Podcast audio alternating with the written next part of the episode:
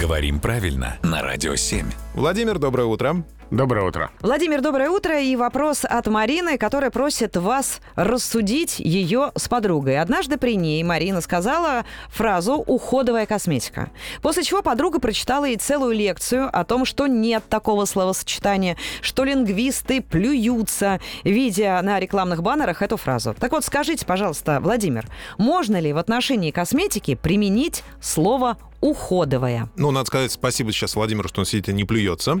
А, отдельное... А, действительно, тем более я с левой стороны.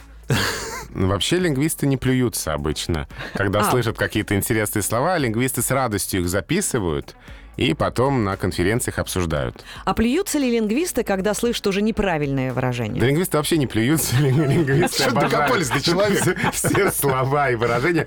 Плюются обычно как раз люди, далекие от лингвистики, которые считают, что ошибки — это вообще кошмар и ужас. А лингвисты э, просто в исследовательских целях за ними следят. Препарируют. Да. Так, так вернемся все-таки к косметике. А, ну, уходовой. кажется, что это профессиональный вариант, профессиональное такое употребление, конечно, не нейтральное, не литературное, а, но вот такой разговор на профессиональной речи встречается. Здесь, видимо, правильно сказать, косметика для ухода и там, не знаю, за какими-то частями тела, но это же долго. Долго. Да, и не случайно в профессиональной речи возникает вот такое сочетание уходовое.